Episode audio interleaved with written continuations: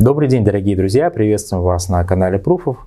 А, вчера во многих а, пабликах а, прошла информация о том, что в центре Донецка произошел очередной обстрел, под который попал гуманитарный конвой из Башкирии. И так вышло, что в составе этого конвоя в конвое принимал участие наш коллега, корреспондент Рамиль Рахматов.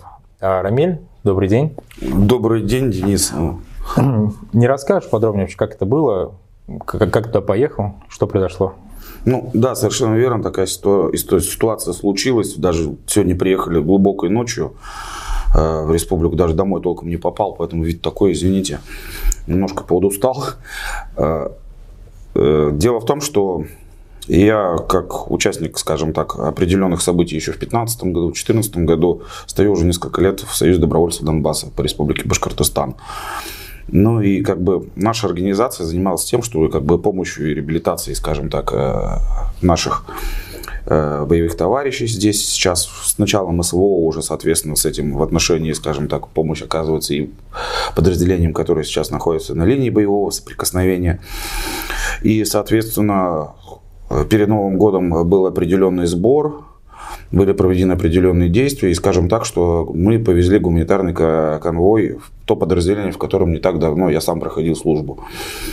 И за это я хочу в любом случае поблагодарить э, жителей Чекмагушевского, особенно района, детей из местного социального приюта, которые тоже внесли свой очень значимый вклад. Э, мы для моих боевых товарищей отвезли переделанный автомобиль, перевезли медицину, продукты питания и другие эти вещи. Но ну, жители республики в этом помогали. Ну и спасибо всему нашему отделению Союза добровольцев Донбасса, которое вот этими вещами занимается.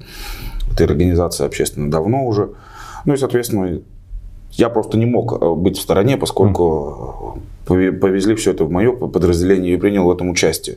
И уже по возвращению домой, по пути мы заехали в город Донецк, ну, потому что хотели э, провести определенную, ну, посмотреть определенные мемориалы и э, встретиться с знакомыми, с которыми взаимодействуем. Хотя у меня не было большого желания заезжать в этот город, я, мы могли уехать вообще по другим маршрутам, но так уж случилось, да, потому что я, какая-то чуйка мне говорила о том, что мы пойдем. И получается ровно в 15.00 мы находились тогда в центре Донецка практически, это проспект Ильича. И вот когда мы стояли перед светофором, уже на выезде, уже собирались домой выехать, вот прям буквально перед нами начали падать. Одна для меня в 13 часах первый разрыв, и вот прям машину перед нами разорвало в 5 метрах. А второй автомобиль стоял перед нами. Вторая ракета тут же буквально в секундах, это же шло как бы пакетом РСЗО, здание. Я увидел как всполохи огня сбоку, но сзади я уже не увидел, там ребят мы увидели, и буквально в какой-то момент мы замерли и закричали, что ходу, ходу, ходу, потому что нельзя было это, потому что эти, все эти выстрелы не одиночные идут. Буквально там за 30 секунд сразу рванули и успели выскочить из этого обстрела. Э, каким-то счастьем нам повезло. Потом посмотрели в машину, конечно, вторичные осколки по нам прилетели, но, видимо, первичная, первая машина, которая, вторая машина, которая стояла перед перекрестком, этим спасла нас каким-то образом. Я даже какое-то видео высылал вам о том, что она потом проехала. Впереди у нее вырвало окно, по нее сбоку попали это, но тем не менее машина была на ходу, и водитель, видимо, сразу тоже вместе с нами э, вот из этого, скажем, эпицентра разрывов вырваться успел. Но боюсь, что там могли быть э, пострадавшие, потому что и это могли быть дети, потому что мы видели, что сзади были пассажиры, и поскольку по росту смотришь, что это где мы, понимаете, вот говорю же, у меня есть это видео, мы еще сейчас с регистратора постараемся, ну, это было очень тяжело это все смотреть, как на твоих глазах это происходит, при этом для меня был особый-то ужас ситуации в том, что тут вживую увидеть, как это с мирным городом, э, с гражданскими абсолютно объектами, с гражданскими людьми, где нет никакого промышленного предприятия, где нет никаких военных, нет никаких расположений. Посреди улицы, где ездят машины. Да, ряд, рядом с рынком, люди, да, да ходят, ходят люди, это час пик перекресток, и все вот это происходит, ну и прямо на твоих глазах там разрывает э, говорю уже, гражданское население. Для меня очень тяжело было это все видеть. Почему? Потому что одно дело все это под это попадать э, в качестве какого-то военнослужащего, а в качестве уже, скажем так, гражданского лица, это какая-то беспомощность, э, вот, вот ужас от беспомощности собственной.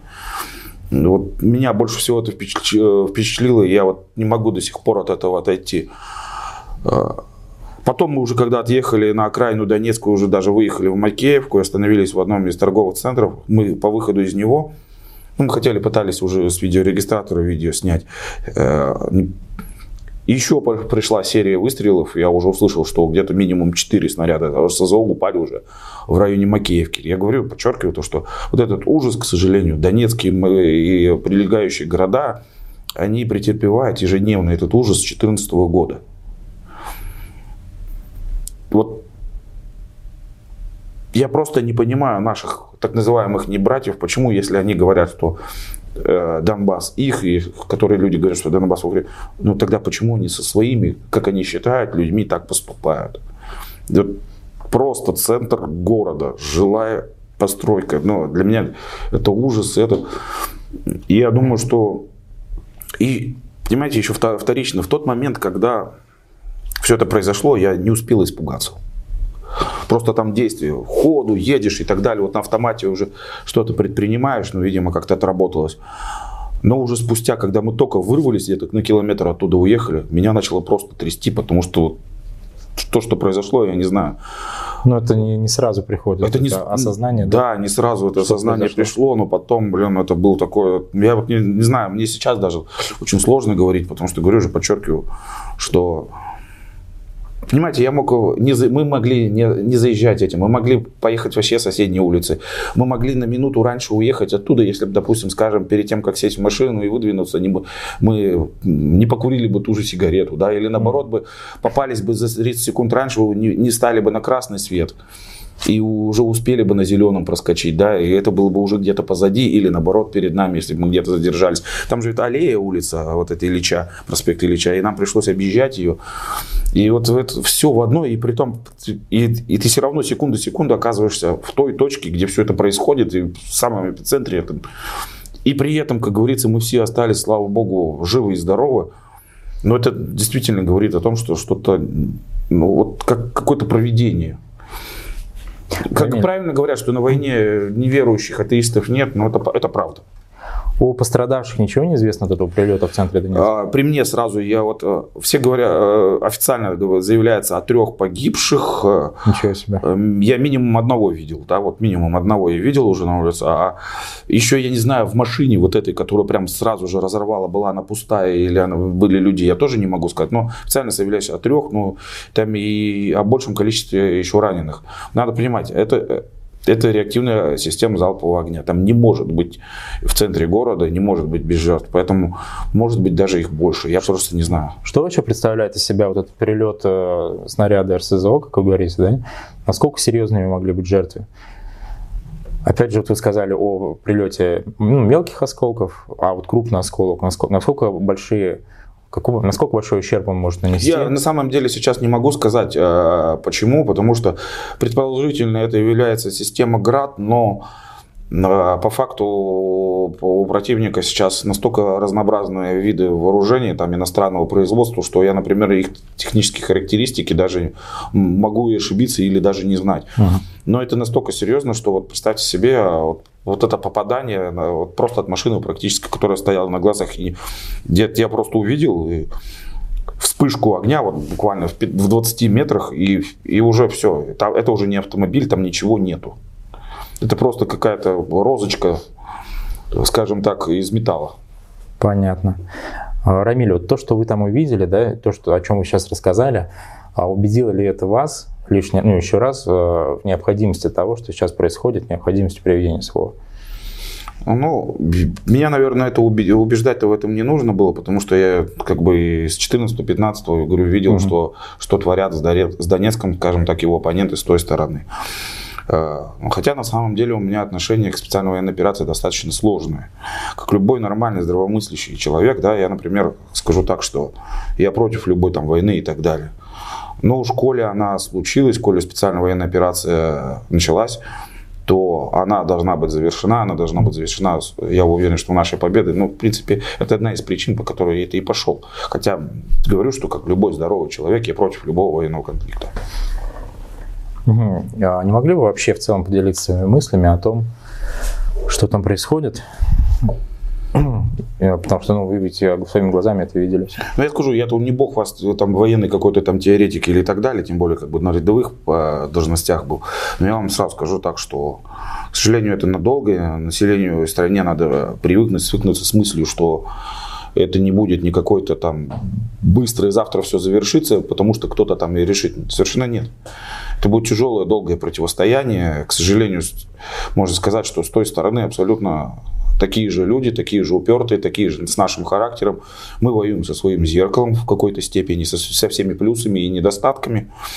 Соответственно, это все затянется. Другое дело, что э, мне странно видеть, что вне зависимости, являешься ты противником режима в стране, в нашей там, являешься ли ты оппозиционером, являешься ли ты там, допустим, не поддерживаешь ты специальную военную операцию, это уже, мне кажется, не имеет значения, но имеет значение о том, что ты поддерживаешь ли страну и должна ли твоя страна победить. Конечно. Потому что нельзя, нельзя в этой ситуации не побеждать, иначе это будут страшные последствия для них всех. И для нас всех, и для всей страны в целом, потому что и не будет не иметь никакого значения, там, поддерживал ты это, не поддерживал.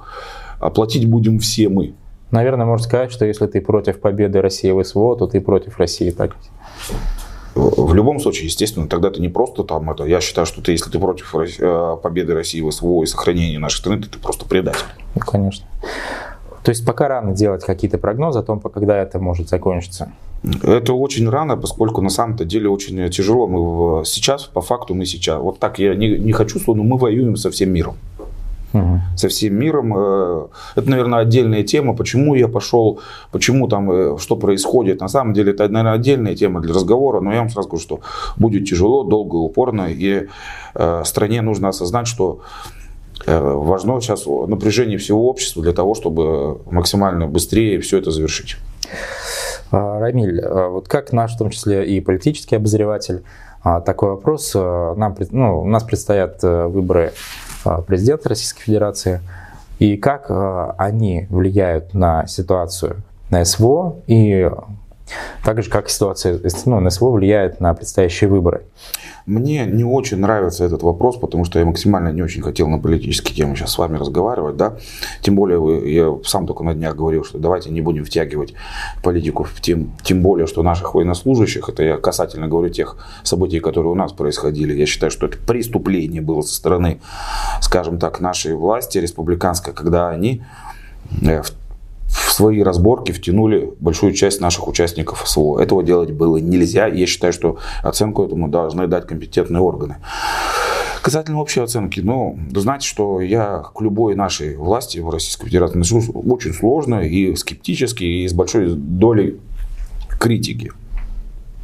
Э, касательно вот предстоящих выборов, я так скажу, что, наверное, я и многие мои товарищи, которые со мной служили, тоже высказывали такую же точку, точку зрения, что я сейчас в условиях специальной военной операции и того кризиса, который, в котором находимся мы со всеми, со всеми нашими оппонентами, да, я разделяю для себя четко. Есть президент Российской Федерации по должности, есть верховный главнокомандующий.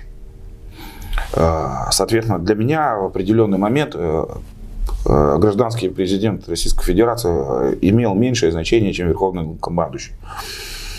То, что происходит внутри страны, внутри политики, для меня мной воспринимается весьма критично. И, соответственно, понимаете, как я отношусь к этому. Но другой момент, что во внешней, скажем, политике нашу страну слишком долго, скажем, задвигали даже не на второй и на третий план. Нас э, слишком долго пытались зажать. Уже Россия не могла всего этого терпеть, то, что происходило в последние там, два десятилетия. Да? И в этом отношении восприятие у меня и тем более в войсках, и тем, тем более то, что, в принципе, скажем так, внешняя политика президента, скажем, его э, заинтересованность э, в разрешении геополитических интересов и политических, наших внешнеполитических интересов нашей страны, они приветствуются, воспринимаются адекватно. Я бы так ответил, поэтому. Я бы, более того, я, если вы уж говорите про выборы, коль мы про них упоминаем, я, честно говоря, бы вообще не проводил бы сейчас эти выборы, потому что я считаю, что человек, э, при котором началась специальная военная операция и который, э, по большому счету, бросил вызов всему коллективному Западу и нынешнему миропорядку, мироустройству, да, но я считаю, что он должен как бы в любом случае довести свое дело до конца. Нет смысла в каких-то выборах. Мне кажется, президент бы должен был разрешить этот кризис, который происходит, и уже потом можно было бы говорить о каких-то выборах. Потому что, ну, давайте так, по большому счету, посмотрим на тех кандидатов, которые ему там оппонируют. оппонируют. Ну, ЛДПР, Слуцкий, это человек, который попадал в скандалы с харасментом, при этом является автором множества непопулярных скандальных законопроектов, которые прошли, да. Ну и тем более, что ЛДПР, скажем так, без Жириновского очень быстро в политическом смысле весь, на мой взгляд, она умерла. КПРФ, блин, которая выставила тоже непонятного господина Харитонова и благополучно там год или два назад слила относительно, скажем, такого реального кандидата Рашникова, да, тоже опять же со скандалом, с какой-то непонятной охотой или провокацией, да, новые люди, ну, опять, которые, опять же, Дунаев, что ли, который отдал свои голоса, отдал, не то чтобы отдал свои голоса, но приветствовал, скажем, самовыдвиженцев как говорить, Борис Надеждин, да? Угу. С другой стороны, я считаю, что спектр, скажем, кандидатов действительно должен быть, а, а, должен быть разным. Это хорошо, что пока я не вижу реальных э, препятствий перед господином Надеждиным. Почему? Хотя я его не знаю вообще как кандидат. Это хорошо, что есть человек, который представляет либеральный э, спектр. Но все-таки, раз мы э, говорим о том, что мы демократическая страна, у нас все-таки должны быть разные кандидаты, они все должны, считаю, что быть допущены. Другое дело, что мы все объективно понимаем, что они наберут каждый не более там, 2-3%, а может в лучшем случае 5%. Тем не менее, они представляют интересы наших же сограждан, не нужно нам в этом плане делиться. А я все же надеюсь, что э, выборы предстоящие, они не будут поводом для раскола в обществе. Нам сейчас некогда раскалываться, а станут, наверное, скажем так, для того, скорее поводом для того, чтобы мы объединиться, сплотиться. объединиться, объединиться, сплотиться, завершить э, специальную военную операцию с победой для нашей страны, да, соответственно. Ну и потом уже разбираться в нашем общем доме, что у нас происходит, и произвести, произвести уборку генеральную. Понял вас. Ладно, спасибо большое, Рамиль, за то, что ответили на вопросы. Зрители, подписывайтесь на наш канал, ставьте лайки, колокольчики и до скорых встреч.